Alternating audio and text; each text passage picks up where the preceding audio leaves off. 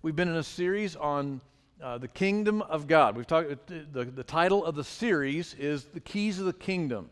We've been talking, and, and I don't have time to go through all the, the details of the review, but I would encourage you, if you haven't been here for the last few weeks, to go back and listen to the messages to catch up. It's been a bit of a uh, consecutive process of understanding what the keys of the kingdom of God are. And this morning, I want to talk about thinking like the king. We have a king, right? We all agree with that. Good. Well, that makes sense, doesn't it? If we have a kingdom, there ought to be a king. And we have a king. He is King of Kings. He is King Jesus. We all know that, right? And there are two kingdoms we've said in this series there's the kingdom of the world, and there's the kingdom of God. Both very real, both here and now. The kingdom of God isn't something we have to wait for. It's we'll, we'll get to heaven, and that's part of the kingdom, but that's not all of the kingdom of God. Jesus said, remember, Jesus taught us to pray. May your kingdom come here on earth. May your will be done here on earth. Want to say it with me? As it is in heaven. So it's not just something that's far away that we can't participate in or understand or be aware of. We are in the kingdom. If you're a follower of Jesus, you are in the kingdom of God. And the kingdom of God is in you. He is in us. Two kingdoms kingdom of the world, kingdom of God. One is temporary, and one is eternal. Kingdom of the world will eventually pass away.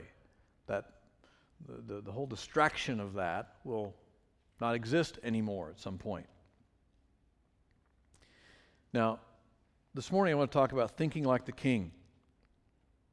It's important because he is our king it's important to know what our king thinks. Don't you, uh, would you agree with that? It's important to know what the king is thinking and to know how to think like the king because we're, we're followers of the king. So it's important for us to know how he thinks. And he tells us often in his word think these things or don't think these things. He tells us how to think. So this morning, for most of our time together, I want to focus on what what's going on in our minds, almost always, if there's a battle going on, the battle is in our mind. Would you agree with that? Um, so it's important for us to know. Um, one of the reasons God invites us to worship Him is so that we'll draw close to Him and He'll be able to have our undivided attention. Just that's one of the reasons we gather together.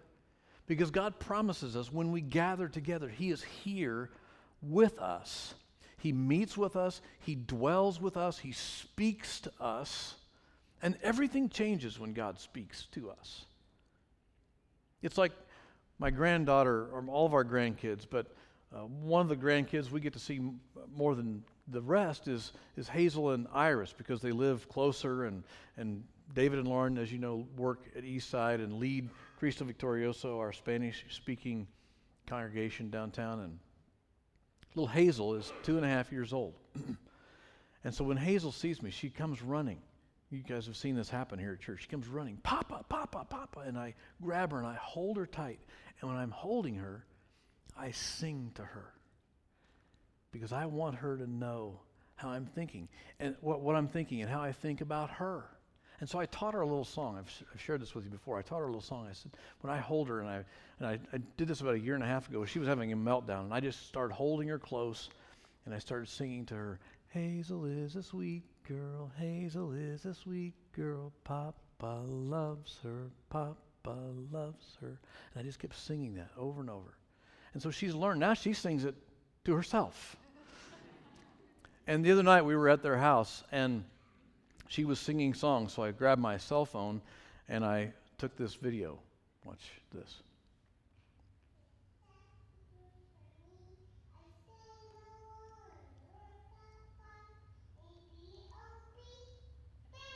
B I B L E. He's singing the B I B L E Bible.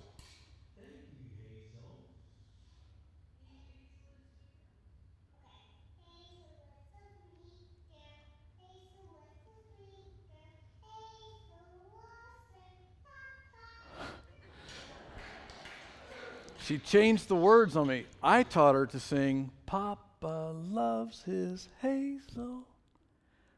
And all of a sudden she changes the words, which I kind of like, by the way. but how does she know to love her papa? How? She loves her papa because her papa has loved her. That's the way this works. And because she's heard me say it over and over and over again. And she hears me say it when I'm holding her close. You get where I'm going with this? Most of the time, Hazel's running around making lots of noise and playing, going, Papa, come to the toy room. Papa, come to the toy room. Most of the time, life's pretty much about her and what she wants to do.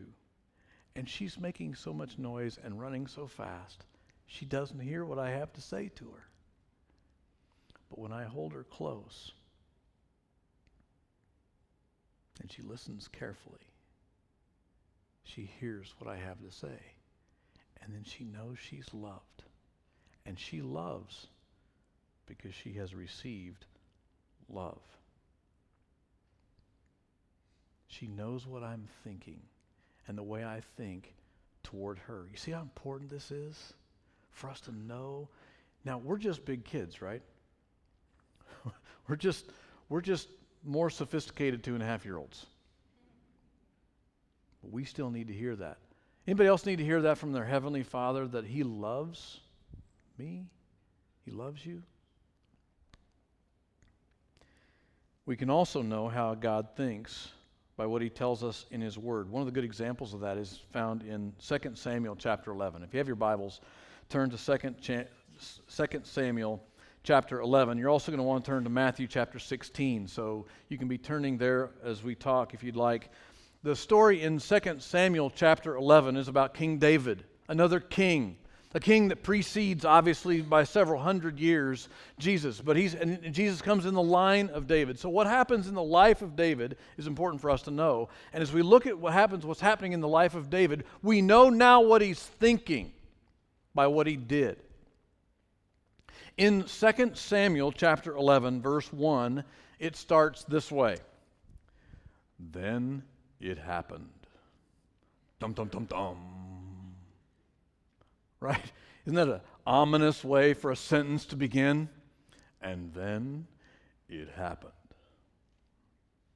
In the spring, at the time when kings go out to battle, underline those words go out. What do kings do? What are kings thinking about in the spring of the year? They're thinking about, they should be thinking about the battle. They should be thinking about take, leading their army and taking their people out to both secure their borders, perhaps take more land, survey the, the condition of all the people and all their lands, and so, and do a show of force so that no one is tempted or, or tries to take back land that they own. That's what kings do in the spring of the year, when the weather clears and it gets good enough to go out and do battle, kings go out. But when kings go out this time, David sent Joab. He didn't go out. He sent Joab and his servants with him and all Israel, and they destroyed the sons of Ammon and besieged Rabbah. But David stayed at Jerusalem. Now the soundtrack should sound like this.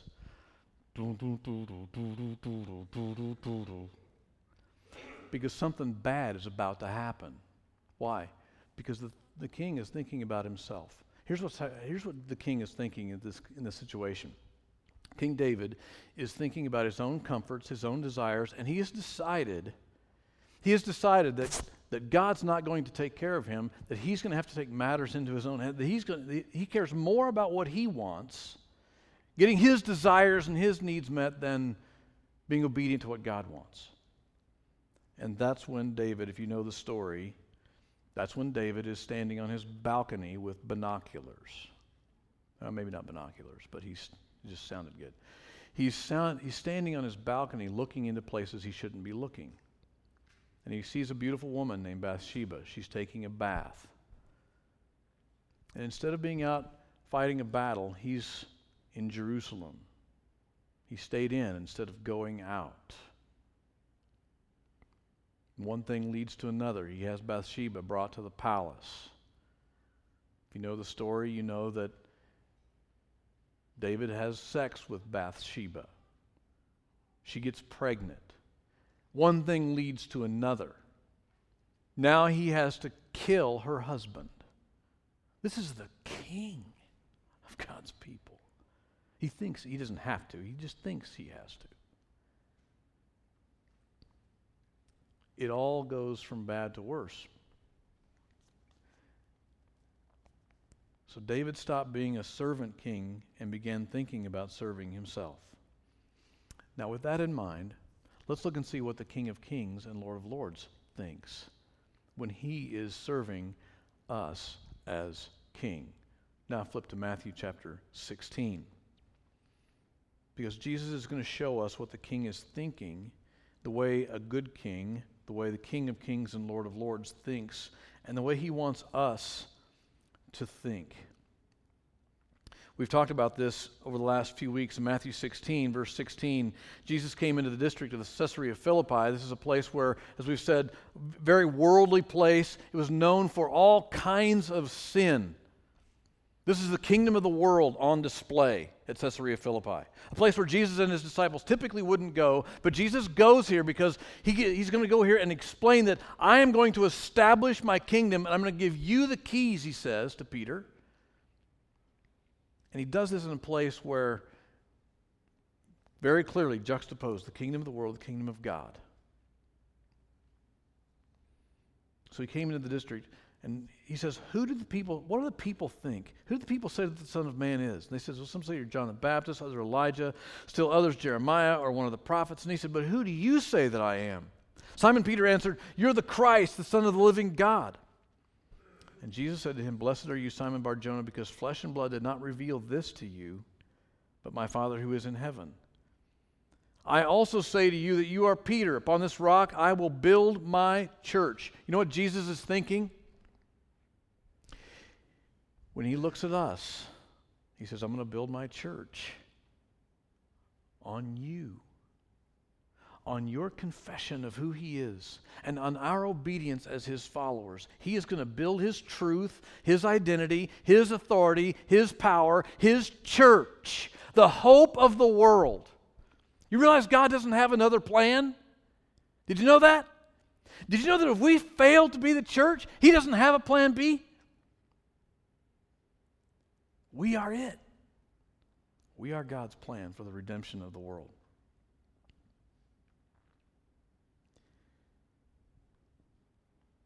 And then he says this key phrase we've been this is where we've gotten the title of this series in verse 19. He says, "I will give you the keys of the kingdom of heaven, and whatever you bind on earth shall be bound in heaven, and whatever you loose on earth shall be loosed in heaven."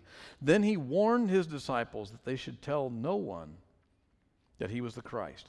Now, now notice what happens when Jesus is king compared to what happened when David was king. He goes on, it goes on to tell us, verse 21, from that time on, Jesus began to show his disciples that he, you want to say it with me? Okay, say it with some enthusiasm. He must go. He must go to Jerusalem and suffer many things from the elders and chief priests and scribes and be killed and be raised up on the third day when he could have taken the easy route. He could have served himself. He's going to go and he's going to do what the King of Kings and uh, what only the King of Kings and Lord of Lords can do. He is going to go. He's already gone, by the way, right? He has come from heaven to earth to fulfill this mission. He could have stayed in heaven, but he didn't. He has come to earth and now he is fulfilling his mission, and this is what's on his mind. He's going to go to Jerusalem, suffer many things, and be killed and raised up on the third day. Peter, now, Peter's been selected to be the next rabbi, and Peter pulls him aside and says, Peter, he says, Jesus. He began rebuking, God forbid it, Lord. This shall never happen to you. But he turned and said to Peter, Get behind me, Satan. You're a stumbling block for me. For you, listen here, listen carefully now. For you are not what? Setting your mind on God's interests, but man's. I don't know if you know this or not, or if you've recognized this or not, but when Peter says, Jesus, you won't surely die, does that sound familiar? Have you ever heard that phrase before? Have you ever heard somebody, have you ever read that before? Do you know who said that before Peter said it? Anybody? Satan said it, didn't he? Satan said that very phrase in the Garden of Eden when he said to Adam and Eve, if you start thinking about, if you just, you just need to think about yourself. You need to stop thinking about what God has said. You need to start thinking about yourself. You won't surely die. What's Peter? Peter is doing something he doesn't even know he's doing. He's quoting Satan and he doesn't even realize it. He's been caught up in the kingdom of the world and the thinking that does not line up with his Savior.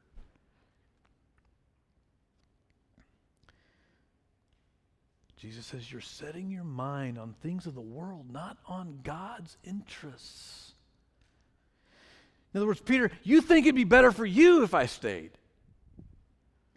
but it'll be better for everyone if I go and fulfill what God has in mind. He goes on. Then Jesus said to disciples, If anyone wishes to come after me, he must deny himself, take up his cross, and follow me. How do we do that? We do that with our minds, don't we? we decide. We decide that we're going to deny ourselves and that we're going to focus on God and His will and His desires for us, and we're going to follow Him. We deny ourselves, take up our cross, and follow Him. Whoever wishes to save his life will lose it. Whoever wishes to lose his life for my sake will find it. For what will it profit a man if he gains the whole world, but forfeits his soul? Or what will a man give in exchange for his soul? For the Son of Man is going to come in the glory of his Father. This is what's going to happen, friends, as you follow Christ with all your heart, as you understand the mind of God and allow his mind to reform your thinking. It's what Paul's talking about in Romans chapter 12, to transform our hearts and our minds so that we think like the king. When we think like the king, we follow the king and we do his will. That's what Romans chapter 12 says. So, followers of a king, number one, and I'm going to spend most of our time this morning on this one point. The followers of the king, if you're filling out your outline, here it is. As followers of the king, Jesus gives us a new way to think. He gives us a new way to think. He says, Think about denying yourself, taking up your cross, following me.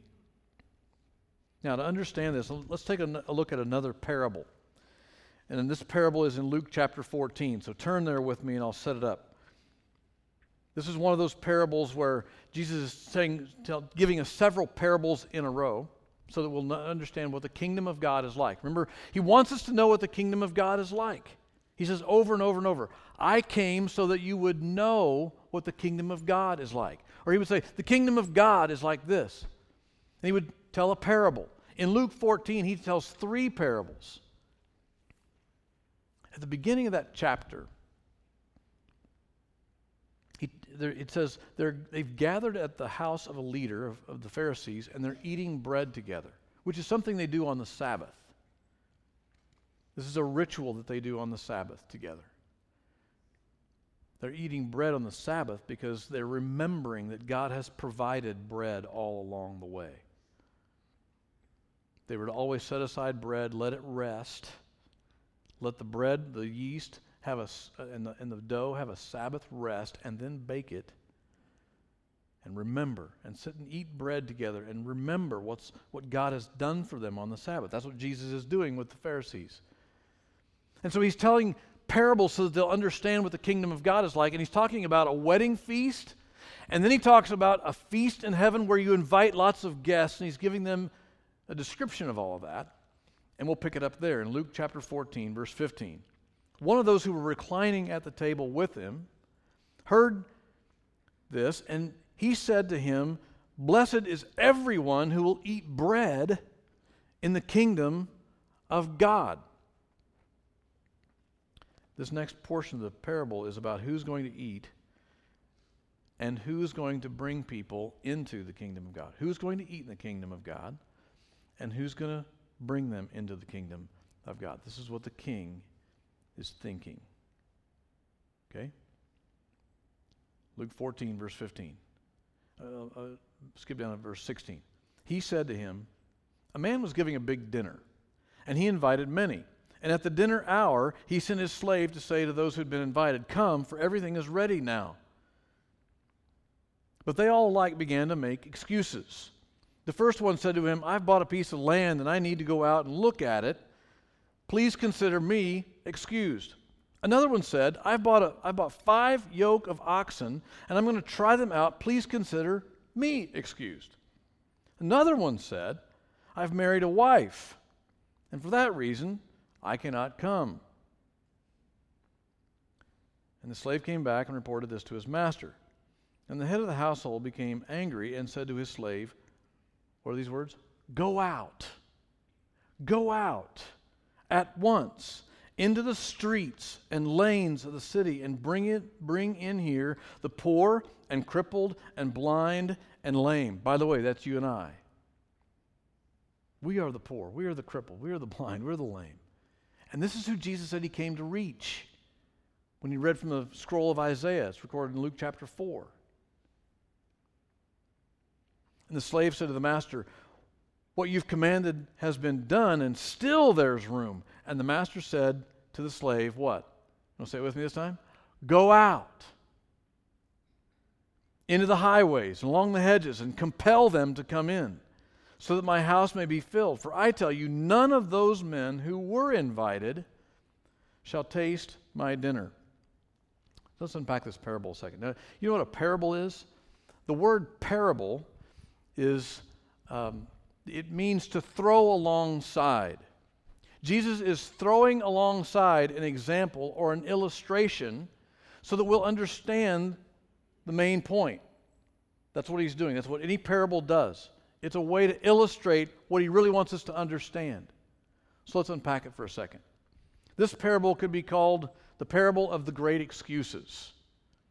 Right? There are several people who've made excuses why they won't, don't want to come to the big feast. The first excuse could, excuse number one, could be called the case of the missing land. Notice the guy says, I, I'm, I've, I can not come. I've got, I bought some land and I need to go look at it. Now think about that for a second. Have you ever bought land? Anybody ever buy land? A little bit. You you have a house. Is it sitting on Land. Anybody ever buy land? Few of you have bought land. Did you ever buy land that you didn't go look at first? Anybody? If you did, I've got some swampland in Florida. We'll talk later. Anybody ever buy land you didn't look at first? Anybody ever buy land and have it come up missing? Anybody? Land doesn't just disappear, does it? What kind of excuse is this? Is the land missing? The case of the excuse of the missing lamp. Look at the second excuse. The second excuse is this guy has bought some oxen and he needs to go try them out. What are they? Turbocharged oxen or something? Are these oxen, you know, are they the kinds that have the, the shiny red nose? And if you didn't know better, you'd say it glows? Um, what, what kind of oxen are these that you have to go and try them out instead of going to a banquet? Really? Or the third excuse. I call this the excuse number three the excuse of the amazing bride. Now, I'm probably going to get in trouble here for, for this, but, but let me just, can I just say this? Actually, let me just ask some of you ladies. Here's what's happening. Let's set this up now. Here's the excuse, right? The guy just got married.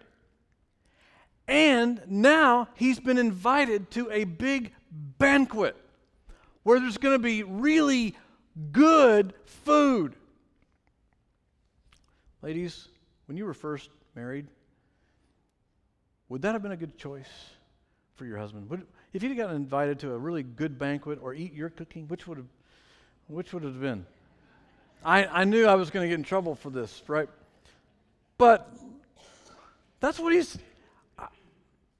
She must be an amazing cook because he's turning down a banquet where there's going to be feasting for days.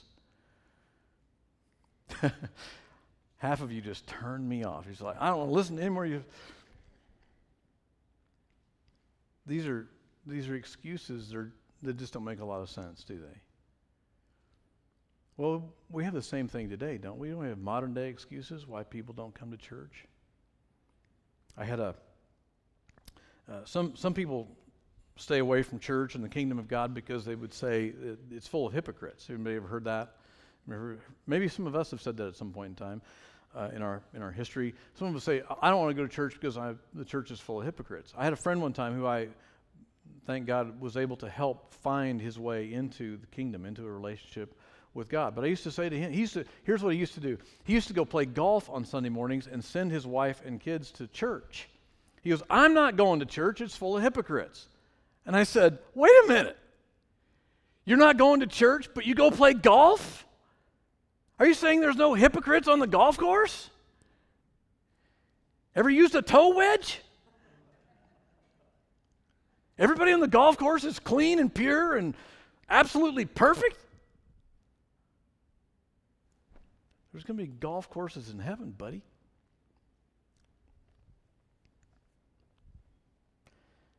Um, let's see what Jesus has to say. And I want us to see how important this is. How important it is. What's on the mind of the king? How important is it to God that we go out and bring people in? How important is this? This is a key to the kingdom, friends. This is why Jesus came. This is Jesus said he came so that we could have life and have it in all of its fullness. He said, I came so that you would know what the kingdom of God is like and be compelled to come in. Luke 14, 21. The slave came back and reported this to his master. Then the head of the household became angry and said to his slave, Go out at once into the streets and lanes of the city. Or you could say, take it to the streets, couldn't you? We could say, take it to the streets, East Side. Take the love of God, the message of the kingdom. Take the reality of who He is to the streets and compel them to come in. He says, Go out twice here. Verse 23 The master said to slave, Go out into the highways along the hedges and compel them to come in, so that my house may be filled. That word compel, if you look at what it means in the original language, it means to actually bring them in by force. I don't think we need to do that necessarily, but it's, that's, it's a very strong word. Let me ask you a question, friends. Do you think the kingdom, that in the kingdom, the urgency of getting as many people as possible into the kingdom of God, do you think that urgency is important to God? Do you think it is? This is how the king thinks. Let me, let me frame it this way. You've seen my granddaughter, Hazel. She's the daughter of our daughter, Lauren. Friends, if something ever happened to Hazel or to Lauren, if some horrible person came along and stole them, either one of them, and held them, I would do anything to get them I would do anything to bring them back home. And that, friends, is the heart of the king. Because those who are not in the kingdom have been stolen. They have been deceived. They are a part of the kingdom of the world.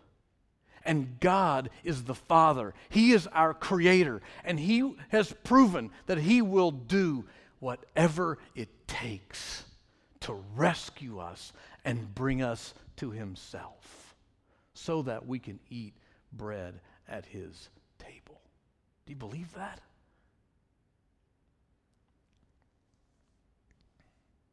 There'll be two reasons that people don't find themselves in the kingdom. One is they don't accept the invitation. Or secondly, because we don't go and invite and compel them to come.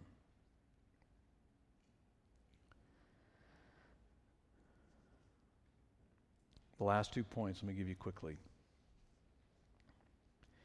Jesus, Jesus gives us a new way to think, and because of that, he gives us a new way to live. He gives us a whole new way to live. We got to take up our cross as servants of the King. And thirdly, Jesus gives us a whole new destiny. He gives us a whole new purpose, a reason for living, and an understanding of the reality of the kingdom of God.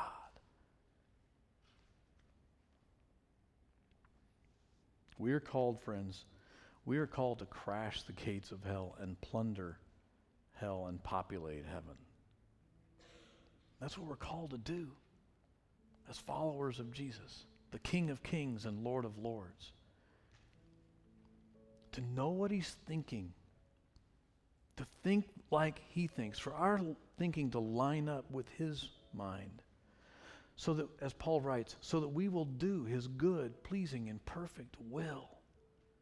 So that His purposes, so that our life will line up with His purpose and our purpose and our destiny will be fulfilled. This may be more important than we think. And when we do, when you do that, this friend I was telling you about, who's now in the kingdom, you know, he was far, far from God. He had an alcohol problem. His business was tanking on him. And it took him a long time to finally sort of wave a white flag and say, "Okay, I'm ready to I'm ready to stumble into the kingdom." But now, every year in November, the anniversary of the day he said yes to Jesus, he calls me and says, he tells me how many years it's been, and then he tells me how many days it's been since he's been in the kingdom.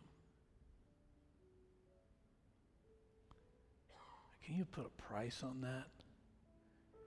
Can you put a value on that? You know the you know how valuable that is? Yeah, God says, "Yeah, I know how valuable it is. It cost me the life of my only son."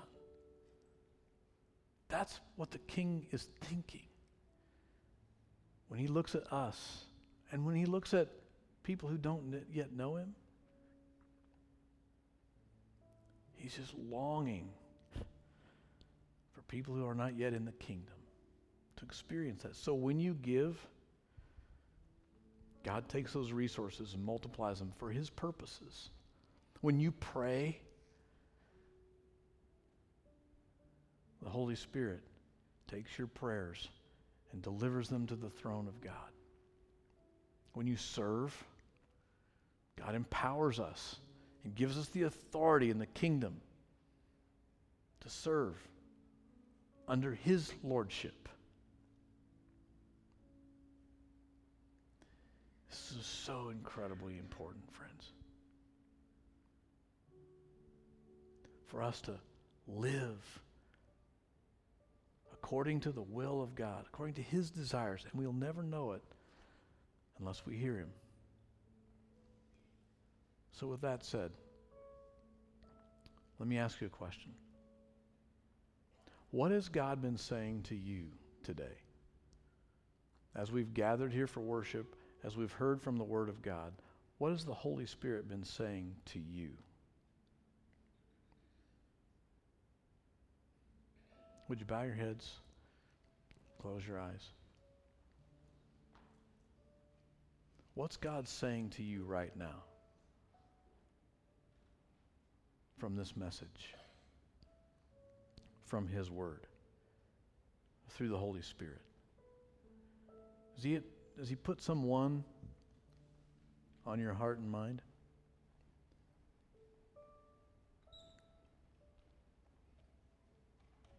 Maybe there's a battle going on in your mind. And God says, just let me take over.